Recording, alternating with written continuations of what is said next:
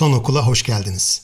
Burası bilgi ve bilgelikle ilham vererek aydınlığı yaymayı amaçlayan, herkesin öğrenci, tek öğretmenin ise hayat olduğu yepyeni bir yaşam okulu. Son okulda biz iyi insan, iyi çalışan ve iyi yaşam için çalışıyoruz. Sahiplendiğimiz bu üç temel amaca temas eden konuları ele aldığımız Bunları Konuşalım podcast serimizin yeni bölümü başlıyor.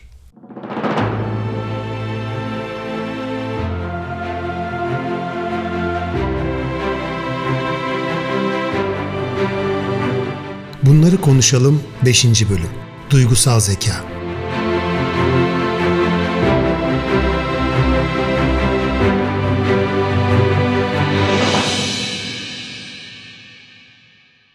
...1987 yılının yaz aylarında bir hafta sonu. İki psikoloji profesörü John Mayer ve Peter Salovey bir yandan bir evin duvarını boyarken diğer yandan zihin ve duygular üzerine yaptıkları bir araştırmayı konuşuyorlar.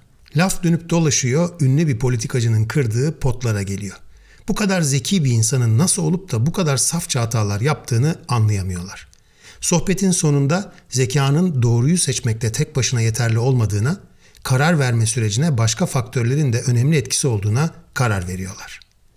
Daniel Goleman duygusal zeka kavramının doğduğu anı işte böyle aktarıyor bize.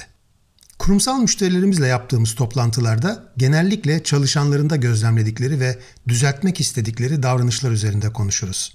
Bunlara çözüm olacak etkili eğitimler, iyi eğitmenler peşindedirler hepsi. Bunları bulup kullandıklarında sorunlarının çözüleceğine inanırlar. Oysa davranışlar sadece eğitimle düzelmez. Davranışlar karşımızda duran buzdağının görünen kısmıdır. Suyun altında kalan etki faktörlerini bulup değiştirmeden davranışları kalıcı olarak değiştirmek olanaksızdır. Şöyle düşünelim. Eğer su ateş üzerinde duruyorsa onu bir süreliğine ocaktan almakla kaynamasını kalıcı olarak durduramazsınız. Bunu yapmanın tek yolu vardır, o da ateşi söndürmek. Duygular bu etki faktörlerinin başında gelir. Davranışlarımıza can verir, hayatımıza renk katarlar. Ama beynimizin kontrolünü ele geçirip davranışlarımızı yönlendirmeye başlarlarsa ortaya çıkan sonuçlar genellikle pek de istediğimiz gibi olmaz.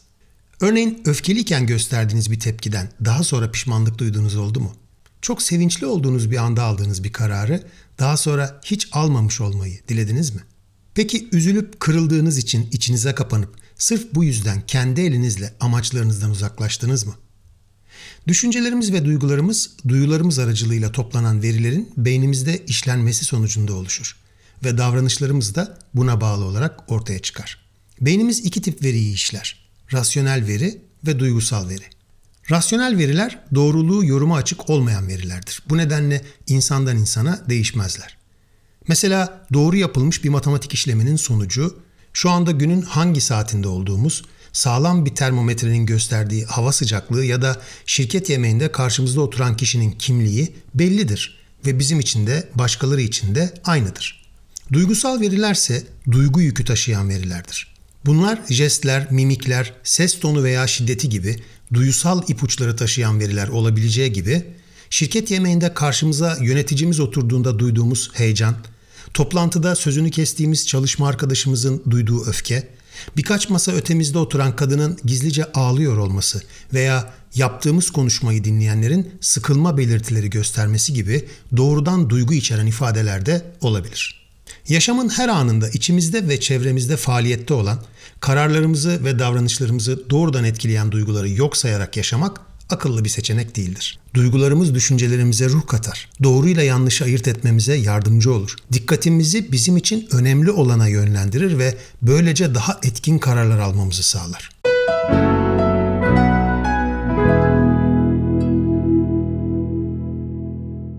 Duyguların yaşamdaki geniş etki alanının farkında olan ve amaçlarına ulaşmakta onlardan yararlanmayı bilinçli olarak seçen insan, doğal olarak onları umursamadan hareket edenlere kıyasla çok daha akıllı tercihler yapacaktır. Diğer taraftan sadece duygularımızla hareket etmek de doğru seçenek değildir. Beynimiz duyularımız tarafından toplanan verileri anlamlandırırken, ön yargılarımız, inançlarımız, geçmiş anılarımız, o anki ruh halimiz, hatta o verinin bizim için önemi gibi tamamen kişisel olan filtreleri de işin içine katar. Bu veri işleme süreci sonucunda oluşan duygular müthiş bir hızla vücudumuza yayılıp bazı fizyolojik değişimlere yol açar. İnsan böyle bir etki altında kaldığında durup düşünmekte zorlanabilir. amaçlarına ulaşmasına yardımcı olacak bilinçli tercihler yapmayı güç bulabilir. Bu etki çok şiddetli olduğunda duygular beynimizi ele geçirir ve rasyonel düşünme becerimizi tamamen kapatarak davranışlarımızı doğrudan kumanda etmeye başlar. Hani bazen yaptığımız şeylerden pişmanlık duyup aklım neredeydi diye kendi kendimize söyleniriz ya, işte bunun nedeni de budur. Dünyanın en geniş duygusal zeka ağı olan Six Seconds, duygusal zekayı, düşünceleri ve duyguları en iyi sonuçları üretecek şekilde harmanlamak olarak tanımlıyor ve bu denge halini de duygularla akıllı olmak olarak nitelendiriyor. Duygusal zekayı ele aldığımız bu bölümde Six Seconds duygusal zeka modelini referans alacağız. Bu model farkındalık oluşturmayı, bilinçli seçimler yapmayı ve bu seçimleri amaçlarımıza bağlanarak yüksek bir etkiyle hayata geçirmeyi içeren 3 adımdan oluşan sürekli bir döngü üzerine kurulu. Bu döngüdeki 3 adımdan ilki kendini tanı. Kendini tanı adımı duygularımız ve davranışlarımız üzerine farkındalığımızı geliştirdiğimiz, istemediğimiz tepkilere neden olan tetiklerimizi görmeye çalıştığımız adımdır. Hangi duyguları yaşıyoruz? Bu duyguları neden yaşıyoruz? Niçin bu duygular bizde sürekli tekrarlanan ve her defasında zarar gördüğümüz bazı davranışlara neden oluyor gibi soruların yanıtları üzerinde düşünüyoruz. Bunu izleyen kendini seç adımında duygularımıza kapılıp yaşadıklarımıza tamamen reaktif tepkiler göstermek yerine bizi amaçlarımıza ulaştıracak en doğru karşılıkları bilinçli olarak seçiyoruz. Üçüncü ve son adım olan kendini ver adımındaysa yaşamdaki derin amacımızın gücüne ve onun bizim için olan anlamına bağlanarak uygulamayı seçtiğimiz karşılığı etkinlikle hayata geçiriyoruz. Kısaca tanı, seç, ver olarak adlandırılan bu 3 adımlık duygusal zeka döngüsü farkında, bilinçli ve amaçlı bir hayat sürmemize yardımcı oluyor. Six Seconds bu üçlü döngüyü insanı yaşamdaki amaçlarına götüren bir pervaneye benzetmiş. Bu pervane dönmeye devam ettiği sürece yaşamdaki amaçlarımıza ulaşmaktaki başarımız artıyor.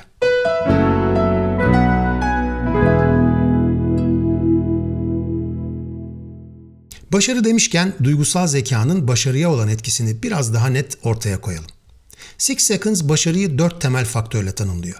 Yaşam kalitesi yani yaşamda memnuniyet ve başarıya sahip olmak, etkinlik yani etki ve kararlarda başarılı olmak, ilişkiler yani bir topluluğa ait hissetmek ve etkin bir ilişki ağına sahip olmak ve refah yani hayatta dengeyi kurabilmiş ve sağlıklı olmak. Yapılan araştırmalar bu 4 temel başarı faktörüne ait skorlarla duygusal zeka skorları arasında 0.55 oranında pozitif bağlantı olduğunu yani korelasyon olduğunu göstermiş. Bu demek oluyor ki duygusal zeka skorları yüksek olanların aynı zamanda bu 4 başarı faktöründeki skorları da yüksek. Talent Smart tarafından yapılan araştırmalarda ise iş hayatında yüksek performansa sahip olanların %90'ının duygusal zeka skorlarının da yüksek olduğu görülmüş. Ayrıca duygusal zekanın iş performansına ortalamada %58 oranında etkisi olduğu ve yüksek duygusal zeka skoruna sahip olanların düşük skora sahip olanlara kıyasla yılda ortalama $29.000 daha fazla gelir elde ettiği ortaya çıkmış. World Economic Forum yani Dünya Ekonomik Forumu tarafından düzenli olarak yayınlanan gelecek yetkinlikleri arasındaki yerini yıllardır kaybetmeyen duygusal zekanın hayatımıza ne kadar önemli etkileri olduğu artık herkes tarafından açıkça kabul edilen bir gerçek. O zaman gelin Six Seconds modeli üzerinden hep birlikte duygusal zekaya biraz daha yakından bakalım.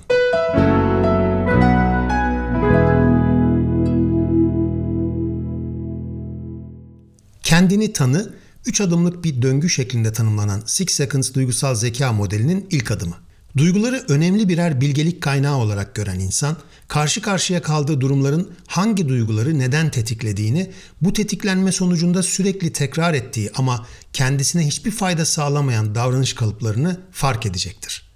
İnsan ancak amaçlarına ulaşmasını engelleyen bu duygusal tetiklerin ve davranış kalıplarının farkına vardığı zaman onları yönetmeye veya değiştirmeye başlayabilir.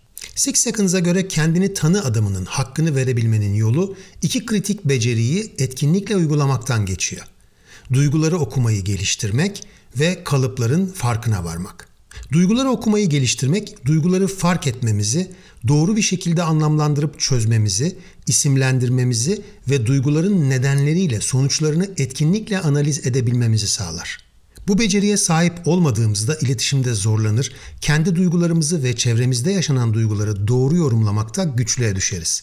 Bu senkron bozukluğu yaşamda gerçek potansiyelimizi ortaya çıkarmamıza da engel olur. Örneğin patavatsızlık, bulunduğumuz ortamdaki duyguları veya ağzımızdan çıkacak sözlerin neden olacağı duyguları doğru tahmin edememiş olmamızın bir sonucudur. 20'li yaşlarımın ortasındayken önemli bir göreve atanmadan önce bu görevle ilgili olarak şirketimizin CEO'suyla mülakata girmem gerekti. Mülakatlarda çok iyi olduğumdan bir şekilde onu ikna edeceğime güvenim tamdı. Bu nedenle görüşmeyi fazla önemsemedim. Normal şartlar altında mülakatlarda tüm duyularımı dört açtığım halde o mülakat boyunca karşımdaki adamın duygularıyla hiç ilgilenmedim. Sonlara doğru bana MBA yapmanın yöneticilik performansına bir etkisi olup olmadığını sordu. O günlerde üzerinde çokça düşündüğüm bir konu olduğundan çok sert, çok keskin fikirlerim vardı. Çok büyük etkisi var dedim. Ama en iyi okullarda yapıldığı takdirde. Yoksa sırf ünvan için sıradan bir okula gidip MBA yapmanın hiçbir anlamı yok. Adam hiçbir şey söylemeden birkaç saniye sessizce yüzüme baktı ve sonra da görüşmeyi bitirdi. Kendi MBA derecesini aldığı okulun hangisi olduğunu öğrendiğimde yaptığım büyük patavatsızlığı anlamıştım. Sevgili arkadaşlar, kendinizin ve başkalarının duygularını umursamadığınızda hayat adeta bir mayın tarlası haline geliyor. Bastığınız yeri görerek mi? Yoksa her adımda şansınızı deneyerek mi ilerlemek istersiniz? Buna siz karar verin.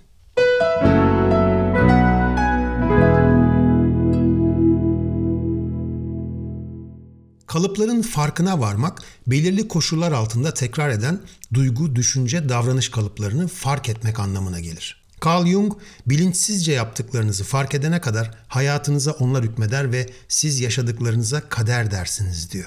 Yüzümüze kapanan kapıları rüzgarın kapattığını sanarak yaşayamayız. Kendimize yakından bakıp o kapıları kapatan asıl nedenleri fark etmezsek hayatımız boyunca rüzgarı suçlamaya devam ederiz. Kendimiz için hoş sonuçlar yaratmayan süreçler üzerinde düşünmek, bunların arkasındaki dinamikleri anlamamıza ve tekrarını önlememize yardımcı olur. Örneğin açken çabuk öfkelenen ve bu yüzden başkalarına karşı toleranssız ya da sabırsız davranan, sonunda da bundan hep zarar gören biri ancak bu durumu fark etmişse onu bir daha aynı durumda bırakmayacak önlemleri alabilir. Kendimle ilgili çok düşük bir farkındalığa sahip olduğum yıllarda, çalıştığım yerlerde girdiğim her toplantıda kendi görüşüme odaklanır, orada olan diğer insanların görüşlerini çok da fazla önemsemezdim. Toplantı sonunda görüşlerim kabul edildiğinde gururlanır, edilmediğinde ise başarısız olduğumu düşünüp öfkelenirdim. Egom benden büyüktü. Bugünkü aklımla o günkü kılıca baktığımda kendisinin ve başkalarının duygularını önemsemeyen, başkalarına rahatsızlık veren şişinme halinin arkasındaki güvensizlik hissinin hiç farkında olmayan, aslında kendiyle kavga edip duran zor bir insan görüyorum.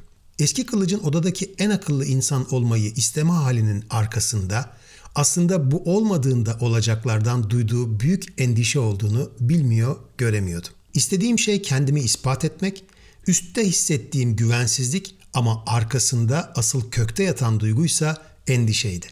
Bunun sonucunda da özünde bir savunma şekli olan baskın olmaya çalışma davranışını ortaya koyuyordu. Bu davranışın benim için faydalı hiçbir sonuç yaratmadığını söylememe herhalde gerek yoktur. Sizinle paylaştığım bu kısacık örnekte bana faydası olmayan bir davranış kalıbıma dürüstçe yakından baktım. Bunu ortaya koyduğum anlardaki duygumu anlamaya, onu adlandırmaya ve hatta arkasındaki kök duyguyu görüp tanımlamaya çalıştım. Böylelikle kalıpları fark etmek ve duyguları okumayı geliştirmek becerilerini pratiğe dökmüş oldum. Eğer bu egzersizi o günlerde yapabilmiş olsaydım, duygusal zekayı pratik etmenin hayatıma katacağı faydalara çok daha erken yaşlarda erişebilirdim. Şimdi sizden podcast'i tam burada birkaç dakikalığına durdurmanızı rica ediyorum. Açıklamalar bölümünde yer alan linkten kolayca indirebileceğiniz çalışma kağıtları arasından 1 numaralı olanı önünüze alın ve kendi yaşamınızda sizin için faydalı sonuçlar oluşturmamış örnekler üzerinde kısaca düşünün. Ne yaşamıştınız? Hangi duyguları hissetmiştiniz ve bu duygularınız hangi davranışlarınıza neden olmuştu? Aklınıza buna benzer başka örnekler de geliyor mu? Tekrarlayan davranış kalıplarınız var mı? Bakalım neleri fark edecek, erişeceğiniz farkındalık sayesinde de kendi yaşamınızda kilitli duran hangi kapıları duygusal zekayı pratik ederek açacaksınız?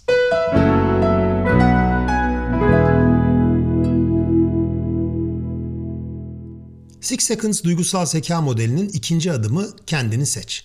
Duygular bulaşıcıdır. Duygusal zeka alanında önemli çalışmalar yapmış, kitaplar yazmış Amerikalı psikolog David Caruso, Ne hissetmek istiyorsun ve başkalarının ne hissetmesini istiyorsun sorularını özellikle arka arkaya ve birbirine bağlı olarak sorar. Bunun nedeni hoş ya da nahoş olsun, duyguların insandan insana hızla bulaştığı gerçeğidir. Karşı karşıya kaldığımız herhangi bir durumda bizi amaçlarımıza götürecek olan duyguyu ya da tam tersine bizi amaçlarımızdan uzaklaştıracak olan duyguyu yaşamayı seçebiliriz. Hangi duyguyu seçersek seçelim, onu çevremizdekilere bulaştırmayı da seçmiş oluruz. Yıllar öncesinde bir yöneticim işe ilk başladığı günlerde o gün geçerli olan müşteriye satış koşullarında bazı önemli değişiklikler yapmaya kalkışmıştı. Ona oldukça gereksiz gördüğüm bu kararın nedenini sorduğumda artık işin başında benim olduğumu anlasınlar demişti. Hissetmeyi seçtiği duygu endişe, yani kabul görmeme endişesi, ortaya koyduğu davranışsa gözdağı vermekti. Bu yaptığı içindeki endişeyi çevresine yaymaktan ve müşterilerle iletişim kanalını kapatmaktan başka bir işe maalesef yaramadı. İnsan duyguları stratejik birer kaynak olarak gördüğünde onların esiri olup düşüncesizce davranmak yerine duruma en uygun alternatifi bilinçli olarak seçebilir.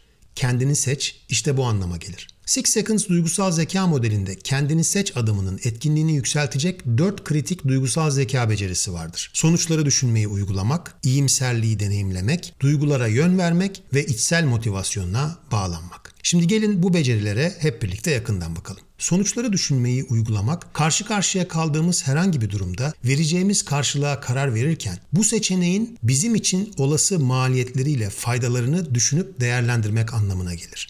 Biliyoruz ki her etki bir tepki yaratır. Sonuçları düşünmeyi uyguladığımızda etkimizi alacağımız muhtemel tepkileri düşünerek seçeriz. Yıllar önce severek çalıştığım bir şirkette işten çıkarılacağımı öğrendiğimde müthiş bir hayal kırıklığı yaşamıştım. İşimde çok başarılıydım. Şirkete bağlılığım çok yüksekti ve bana göre büyük bir haksızlıkla karşı karşıyaydım. İnsan kaynakları direktörünün odasına girdiğimde hayal kırıklığımla alevlenmiş yıkıcı bir öfke duyuyordum. Söylediklerinin tek kelimesini bile dinlemeden, adamın yüzüne bile bakmadan uzattığı kağıtları imzalayıp odadan çıktım. Çok büyük bir hevesle girdiğim, gururla, mutlulukla bir parçası olduğum, emekli olana kadar çalışmayı istediğim şirketimden bir dakika içinde tüm bağlarımı koparmıştım. Yaşadığım hayal kırıklığının etkisine kapılıp bu şekilde davranmış olmamın pişmanlığını hala yaşarım. Şimdi o ana geri gitsem kesinlikle sonuçlarından memnun olacağım, başka türlü bir karşılık vermeyi seçerim. Burada olası bir yanlış anlaşmanın önüne geçmek isterim. Karşı karşıya kaldığımız duruma vereceğimiz karşılığı seçerken olası tepkileri değerlendirmek demek, çatışmadan kaçınmak veya halk diliyle zemine uymak demek değildir. Kısa ve uzun vadeli hedeflerimize uygun olan seçenek çatışmaya neden olacak olsa da inandıklarımızı savunmayı gerektiriyor olabilir. Az önce kendi geçmişimden paylaştığım örneği ele alalım. İşten çıkarılacağımı bilerek girdiğim odada şu iki seçeneğe sahip olabilirdim. Birinci seçenek, odaya öfkeyle gir, iletişimi kapat, kağıtları imzala ve orayı terk et. Veya ikinci seçenek, öfkeni deneyimlemek için kendine izin ver. Ona yakından bak ve tanımlamaya çalış.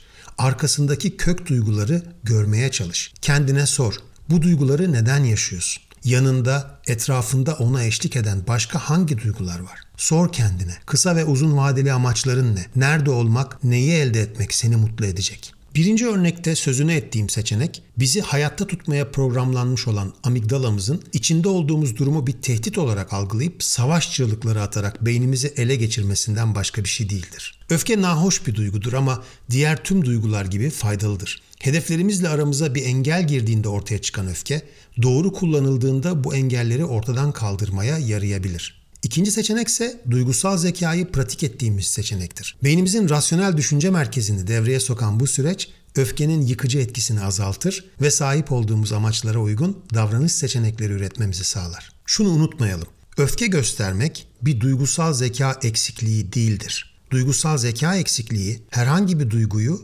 yanlış yerde ve yanlış şekilde göstermektir.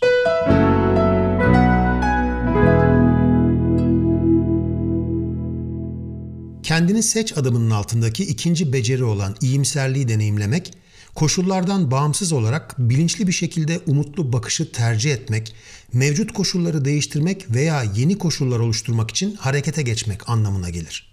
Bu beceriyi hayata geçiren kısmın harekete geçmek, yani eylem olduğunun özellikle altını çizmek isterim.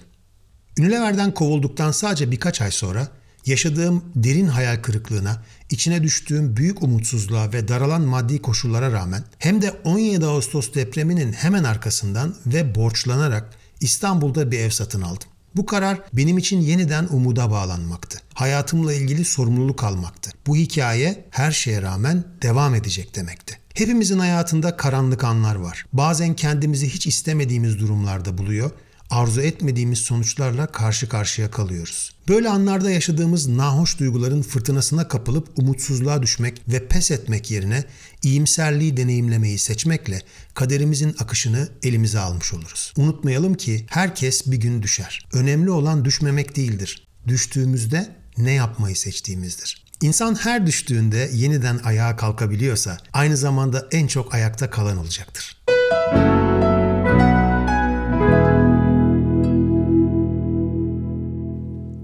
Sırada kendini seç adımının altındaki üçüncü beceri olan duygulara yön vermek var. Six Seconds bu önemli beceriyi bir lideri taçlandıran iki kritik duygusal zeka becerisinden biri olarak görüyor. Lider insanlara ilham veren, onları birlikte etkinlikle çalışmaya, enerjilerinin tamamını hatta daha da fazlasını işe katmaya ikna edebilen kişidir. Bir bütün olarak eldeki göreve odaklanmak, her koşulda mücadeleyi sürdürmek, gerektiğinde duraksamadan fedakarlık yapabilmek için sadece hedef birliğine sahip olmak yetmez. Aynı zamanda yüksek bir duygu birliği gerekir. Duyguları yönlendirebilen liderler, duyguların bulaşıcı olduklarını bildiklerinden sadece kendi duygularını ustalıkla yönetmekle kalmaz, aynı zamanda ekip içinde yaşanan duyguları anlamaya, bunların arkasındaki faktörleri görmeye ve bu duyguların sunduğu bilgelikten yararlanmaya önem verirler. Bu samimi ilgi ve merak sayesinde duyguları herkesin amaçlarına uygun olacak şekilde yönlendirebilirler. Six Seconds duyguların insanların da performansı harekete geçirdiğine inanır. Bir süredir bir ekip üyenizin performansının düştüğünü fark ettiğinizi varsayalım. Diyelim ki onu görüşmeye çağırıp bu tespitinizi ortaya koydunuz. Durumdan duyduğunuz kaygıyı paylaştınız. İşlerin çok ve hedeflerin zorlu olduğunu hatırlattınız ve kısa sürede kendini toparlaması gerektiğini söylediniz. Bunun sonucu sizce ne olurdu? İkinci bir senaryo düşünelim. Görüşmeye başlarken önce onun hayatında neler olduğunu, kafasından neler geçtiğini ve neler hissettiğini sordunuz. Onu içtenlikle anlamak istediğinizi gösterdiniz. Buna yardımcı olacak sorular sordunuz ve verdiği yanıtları gerçekten dinlediniz. Görüşme ilerledikçe amacınızın onu anlamak ve yardımcı olmak olduğunu hissettirdiniz.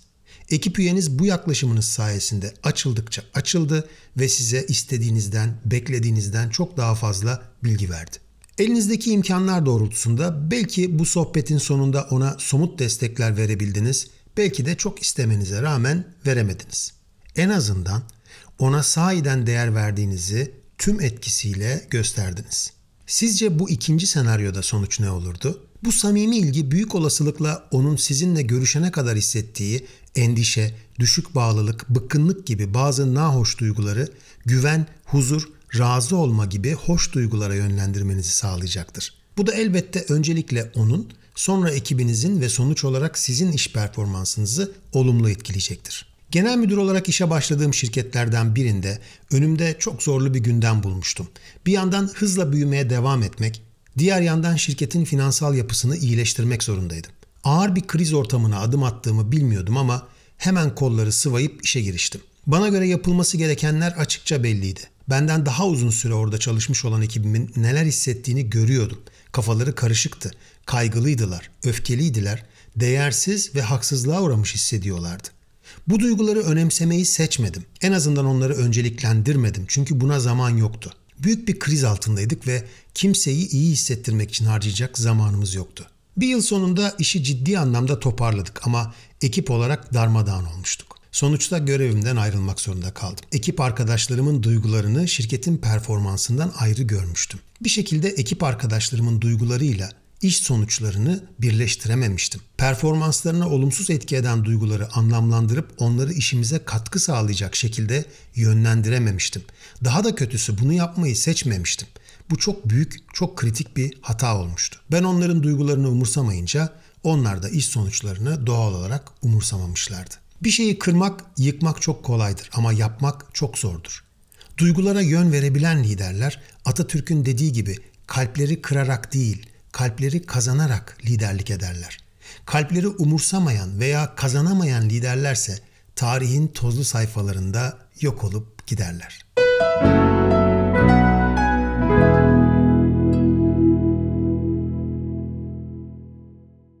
Gelelim kendini seç adımı altındaki 4. duygusal zeka becerisine. İçsel motivasyona bağlanmak. İçsel motivasyonuna bağlanan insan yaşam enerjisini para, mevki, ün unvan, takdir, beğeni, onaylanma gibi dış kaynaklı motivasyon faktörlerinden değil, yaşamdaki amaçlarına ulaşma heyecanı, davranışlarının sahip olduğu değerlerle tutarlılığı ve sahip olduğu potansiyelini gerçekleştirmeye duyduğu tutkudan, yani içsel motivasyon faktörlerinden alır. Dış faktörlerin çoğunun kontrolümüz dışında olduğunu biliyoruz. Kontrolümüzde olan içsel motivasyon faktörlerine bağlı kalarak yaşadığımızda hayatımızın direksiyonuna da kendimiz geçmiş oluruz. 1996 yılı sonunda henüz 25 yaşındayken Unilever'in ülke müdürü olarak Almata'ya, Kazakistan'a atanmıştım. Üniversite biteli 2 yıl olmuş, sadece 5 ay önce askerden dönmüştüm. Beni bir anda Unilever'in altın çocukları arasına sokan bu terfi bende büyük değişikliklere yol açtı. Her şeyden önce kendimi üstün görmeye başladım. Benim yaşımda olup da benim başardıklarımı başaramamış herkesten daha zeki, daha becerikli, daha önde olduğuma inanıyordum. Neredeyse tüm masraflarım şirketçe karşılandığından ve maaşımı da dolar olarak aldığımdan o genç yaşımda hayalini bile kuramayacağım bir hayat standardına ulaştım. İlk yaptığım şeylerden biri yılda sadece birkaç hafta binebilecek olmamı umursamadan kendime o günlerin en popüler spor arabalarından biri olan üstü açık bir Peugeot 306 almak oldu. Bunun üzerinden daha bir yıl geçmemişti ki bu defa da bir Ford Mustang aldım. Birkaç tane de Montblanc kalem almayı ihmal etmemiştim tabii. Çünkü Unilever'de bu marka kalemi olmayan yönetici yoktu. Takım elbiselerim, ayakkabılarım, kıyafetlerim hepsi özenle seçilmiş, hepsi lüks, hepsi markaydı. Şirketle yaptığım kontrattan kaynaklanan bir hak olan kişisel seyahatlerim için verilen business class uçak biletleri tükenmeyince bunları başka yerlere uçmak için de kullanabileceğimi öğrendim. Ne yaptım biliyor musunuz? Tamamını bir defada Londra-New York-Londra arası Concorde uçarak kullandım. Yanlış anlaşılmasın. Londra'dan New York'a uçtuktan sonra havaalanından çıkmadan aynı uçakla geri döndüm. Tek derdim Concorde'a binmekti. Özel hayatım böyle yüksekten uçarken iş performansım da kusursuzdu. Görevli olduğum ülkelerde küçük bir ihracat faaliyetinden ibaret olan Unilever birkaç yıl içinde devasa bir şirkete dönüşmüştü. 1999 yılı yazının başında henüz 28 yaşındaydım ve Unilever'in 30 yaş altındaki iş sınıfı 3 olan 2 yöneticisinden biriydim. Bir birimin başına genel müdür olmama birkaç yıl kalmıştı ve tam o noktada kovuldum. O günlerde beni yakından gözlemleyen çok saygı duyduğum bir yöneticim, "Hayat tarzı hırsın var senin," demişti bir gün bana. Ne demek istediğini anlamamıştım. Oysa ne kadar nazik ve bilgece bir uyarıydı. Servet, kudret ve şöhret peşindeydim. Sahip olduklarımla başarımı herkese göstermeye çalışıyordum. Aldığım takdirlerle, onaylarla, sahip olduğum para ve diğer eşyalarla motive oluyordum. Maalesef içsel motivasyonum koca bir sıfırdı. Eline geçen parayı biriktirmek yerine 2 spor araba alacak kadar yaşlı başlı CEO'larla dolu bir uçağa kot pantolon, tişört ve sırt çantasıyla 28 yaşında toy bir genç olarak binip turlayacak kadar saçmalamanın, özünde kendini yetersiz hissetmekten, ne yapmak istediğini bilmemekten, kendini tanımamaktan, kısacası derin bir gaflet içinde olmaktan başka nasıl bir sebebi olabilir ki? Elbette kovulduğumda hayatımdaki en büyük şoku ve hayal kırıklığını yaşadım. Herhalde bunu söylememe gerek yok. İlk kez kovulmuştum. Hiç ummadığım bir anda ve üstelik çok yüksekten düşmüştüm. Başıma gelenler için yıllarca başkalarını suçladım. Sonunda zor olsa da anladım ki bu büyük hayal kırıklığının tek sorumlusu vardı. O da bendim. Unilever beni ben olduğum için işe almıştı. İçimde bir şeyler görmüş, ona inanmıştı. Bense içimde olana bağlanmak yerine dışarıda ne varsa ona bağlanmıştım. Atatürk'ün 1914 yılına tarihlenen bir yazısı vardır. Onun içsel motivasyonuna ne kadar erken yaşlarda bağlanmış olduğunu kanıtlayan bu müthiş yazıyı sizlerle paylaşmak istiyorum. Şöyle diyor: "Benim tutkularım var. Hem de pek büyükleri. Bu tutkuların yüksek yerler ele geçirmek ya da büyük paralar elde etmek gibi maddi emellerin doyumuyla bir ilişkisi bulunmuyor.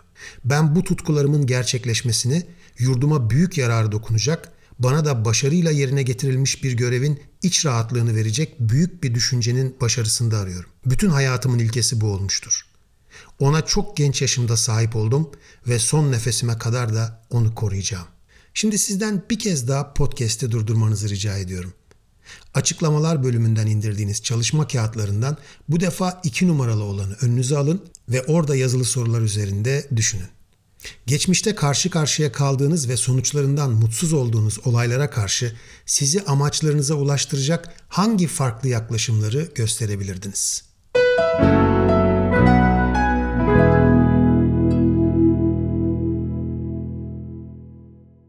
Six Seconds duygusal zeka modelindeki üçlü döngünün son adımı kendini ver. Kendini ver adımı bir önceki adımda bilinçli olarak seçtiğimiz karşılığı olabildiğince kuvvetli bir etkiyle hayata geçirdiğimiz adımdır. Bu etkinin kuvveti uygulamayı seçtiğimiz karşılığın yaşamdaki derin amacımızla uyumundan gelir.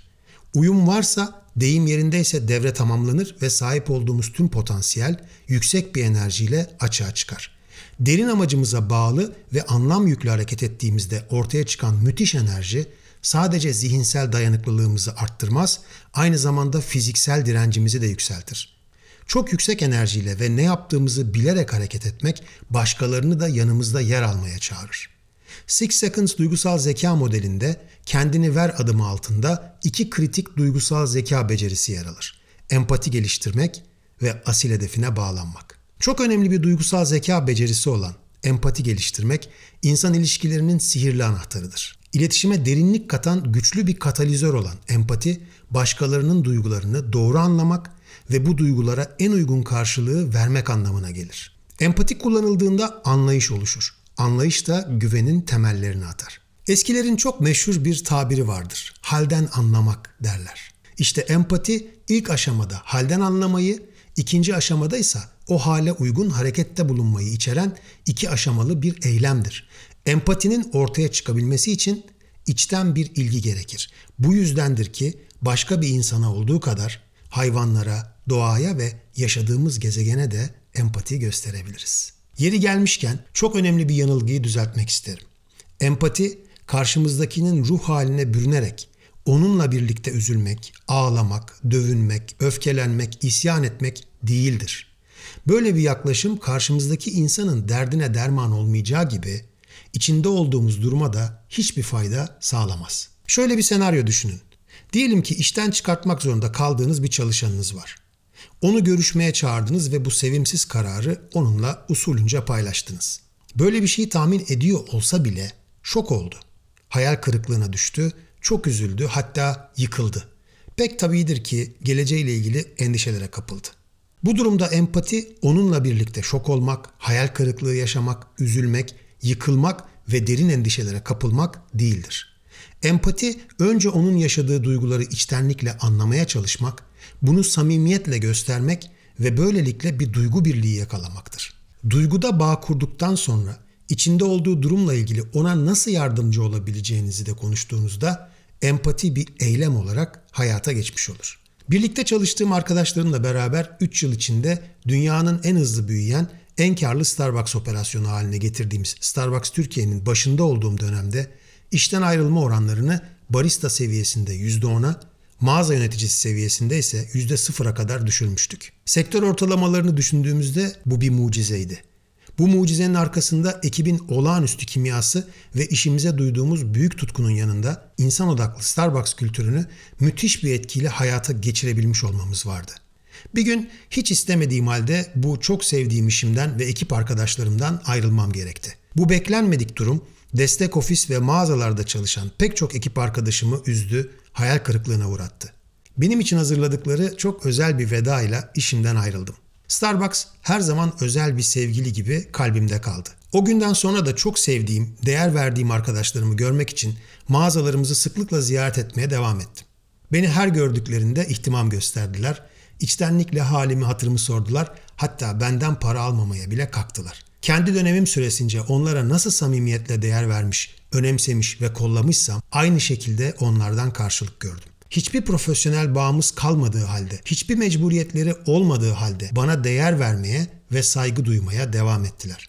Yıllar sonra bir gün bir toplantı için Maslak'taki plazalardan birine gittim. Çıkışta da binanın altındaki Starbucks'a uğrayıp kahvemi aldım. Tabii yine tanıdık yüzler gördüm, mutlu oldum. Arabama binip evime döndüm. Elimde eve taşıdığım Starbucks bardağının üzerinde ismimin yazılı olması gereken yerde başka bir şey yazdığını da o an fark ettim. Küçük bir kalp vardı orada ve yanında her zaman kalbimizdesiniz yazıyordu. Gözlerim doldu.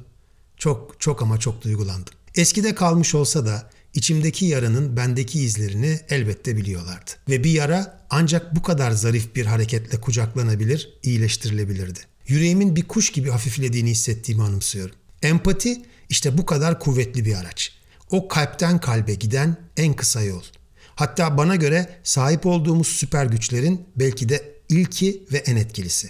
Empati göstermekle yapabileceklerimizin gerçekten hiçbir sınırı yok.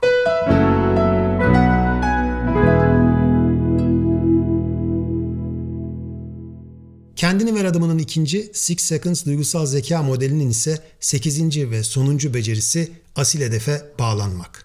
Bana göre bu tüm beceriler arasında en önemli ve en değerli olanı. Bir lideri taçlandıran ikinci beceri bu. İnsanın yaşamına anlam katan, böylelikle arkasında olumlu bir iz bırakmasına yardımcı olan beceri. Yaşam amacı kavramını sıklıkla duymuş olduğunuza inanıyorum. Yaşam amacı ile asil hedef kavramlarının birkaç ortak yanı var. Şöyle bir bakalım kısaca.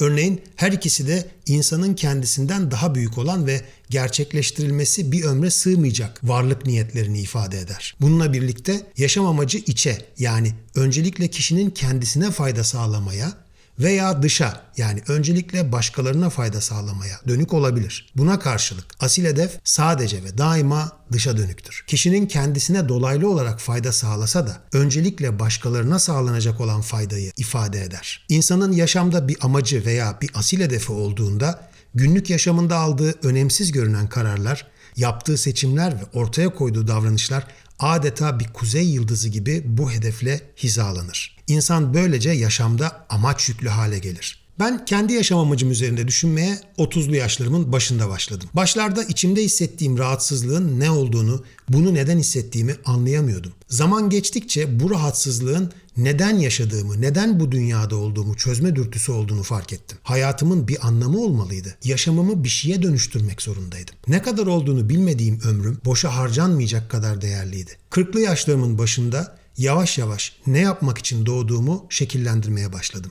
Tam olarak içime sinmese de yaşam amacımı ilk kez oturup yazdığımda 44 yaşındaydım. Ve yazdığım şey neredeyse bir paragraf uzunluğundaydı. Bu paragraf yıllar içinde kısalıp sadeleşti. Birkaç yıl önce de tek bir cümleye, hatta sadece 7 kelimeye indi. Benim yaşam amacım bilgi ve bilgelikle ilham vererek aydınlığı yaymak. Amerikalı bilge bir yönetici ve takım koçu olan mentorum ve yakın dostum Terimiyuş, hepimizin üzerinde düşünmesi gereken 3 önemli soru var diyor. Ben kimim? Neden buradayım? Ve benim için ne kadarı yeterli? Kendi asil hedefinizi bu önemli sorular üzerinden düşünmeye ne dersiniz?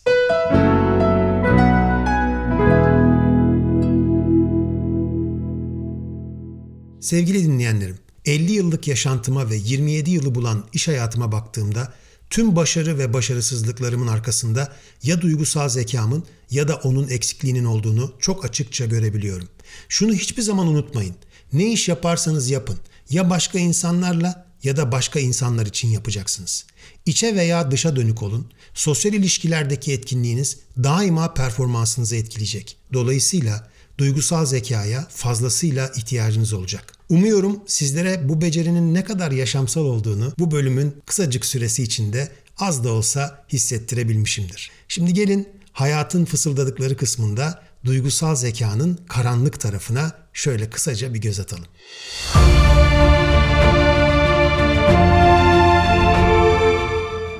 Hayatın fısıldadıkları.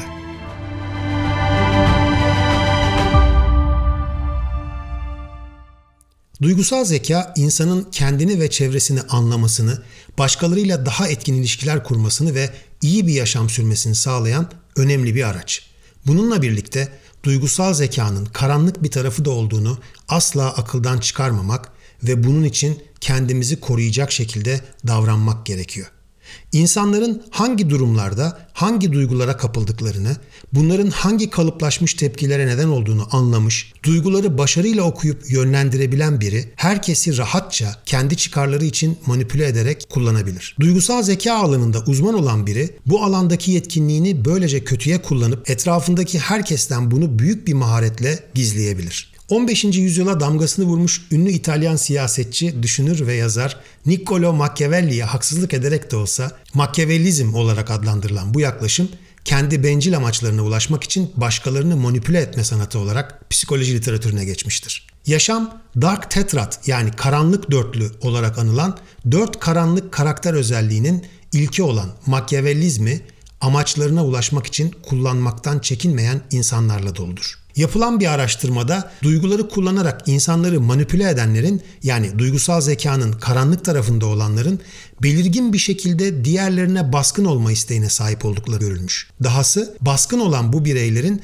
aynı zamanda diğerlerini aldatmakta usta oldukları hatta daha ikna edici bir şekilde yalan söyledikleri görülmüş. İşin enteresan tarafı bu araştırma yetişkinlerde de çocuklarda da aynı sonuçları ortaya koymuş. Bir başka araştırmada katılımcılar hem duygusal zeka testine hem de Machiavelci eğilimlerini ölçen ikinci bir teste girmişler. Bu testte örneğin çalıştığım iş yerinde birini herkesin ortasında aşağıladım gibi ifadeler üzerinden 7 antisosyal davranışı ne sıklıkla ortaya koyduklarını değerlendirmişler. İnsanların bu soruları dürüstçe cevaplamayacağını düşünebilirsiniz. Bu nedenle şu küçük detayı da sizlerle paylaşmakta fayda görüyorum. Katılımcıların yanıtlarıyla onların süpervizörlerinin yanıtları arasında kuvvetli bir korelasyon olduğu görülmüş. Dolayısıyla katılımcıların hakikat neyse onu söylediklerini buradan teyit edebiliyoruz. Her neyse, gelelim bu çalışmanın sonuçlarına. Hem duygusal zeka skoru hem de Machiavellizm skoru yüksek olanların duygusal becerilerini kişisel kazanç için akranlarını küçük düşürmek ve utandırmak için kullandıkları ortaya çıkmış. Machiavellizm skoru düşük olan katılımcılar arasındaysa duygusal zeka çok az bir öneme sahipmiş. Sonuçlar yüksek duygusal zekaya sahip olmanın her zaman nezaket ve merhameti teşvik etmediğini göstermiş. Dolayısıyla görülüyor ki yüksek duygusal zekaya sahip olmak başkalarına kötülük etmek için de pekala kullanılabiliyor. Duygusal zekanın karanlık tarafına noktayı University College London Örgütsel Davranış Kürsüsü Başkanı Martin Kilduff şunları söyleyerek net bir şekilde koymuş. Duygusal zekanın karanlık tarafında olanlar duygularını kasıtlı olarak kendileri hakkında olumlu izlenimler yaratmak üzere şekillendirirler. Kişinin kendi duygularını stratejik olarak gizlemesi ve kendi amaçları için başkalarının duygularını manipüle etmesi sadece Shakespeare'in sahnesinde değil, aynı zamanda gücün ve etkinin değiş tokuş edildiği ofislerde ve koridorlarda da açıkça görülen davranışlardır. Sevgili dostlar, yaşamda başarının, mutluluğun ve doyumun en etkin aracı olan duygusal zekayı sorumlu bir şekilde ve sadece iyilik için kullanın. Duygusal zekayı kendi çıkarları için kullananlara karşı gözünüzü dört açın ve kendinizi kimseye kullandırmayın. Unutmayın, insan ne işe yaradığını bilmiyorsa bilen birinin işine yarıyordur.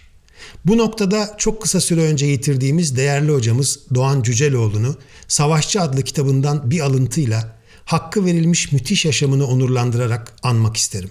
Şöyle demiş Doğan Hocam: "Savaşçının yaşamındaki güç kaynağı korkudan gelmez. Savaşçı kendini bir geleceğe adamıştır. Bu gelecek savaşçı için anlamlıdır ve bu gelecek bazı temel değerler üzerine kurulmuştur. Bu geleceğe ve bu geleceğin kurulduğu temel değerlere kendini adamış olmak savaşçının güç kaynağını oluşturur. Diğer bir ifadeyle savaşçı gücünü kendini adadığı gelecekten alır." Çok özel bir ruhtu sevgili hocam. Işıklarda dinlensin. Duygusal zekayı ele aldığımız bu bölümü tamamlarken sizleri gönlümden dökülen birkaç satırla uğurlamak istiyorum. Kendi gözüyle bakıp göreni görmedim. Kendi kulağıyla dinleyip anlayanı görmedim. Başta kendini kandırıyor insan. Kabuğuyla aynı olan ruh görmedim. Kural koyup da uyanı görmedim. Var etmekle var olanı görmedim. Vitrini güzelce süslüyor insan. Kendini bir şey sanıp da olanı görmedim.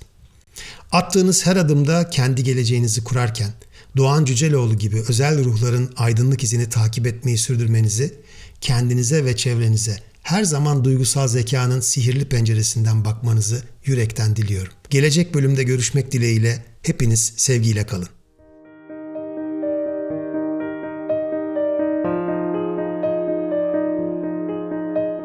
Son Okulu Instagram üzerinden takip edebilir, podcast serimiz, içerikler ve konuşmamızı istediğiniz başlıklarla ilgili görüş ve düşüncelerinizi bize merhaba@sonokul.com e-posta adresinden iletebilirsiniz. Yeniden görüşünceye dek yolunuz hep açık ve aydınlık olsun.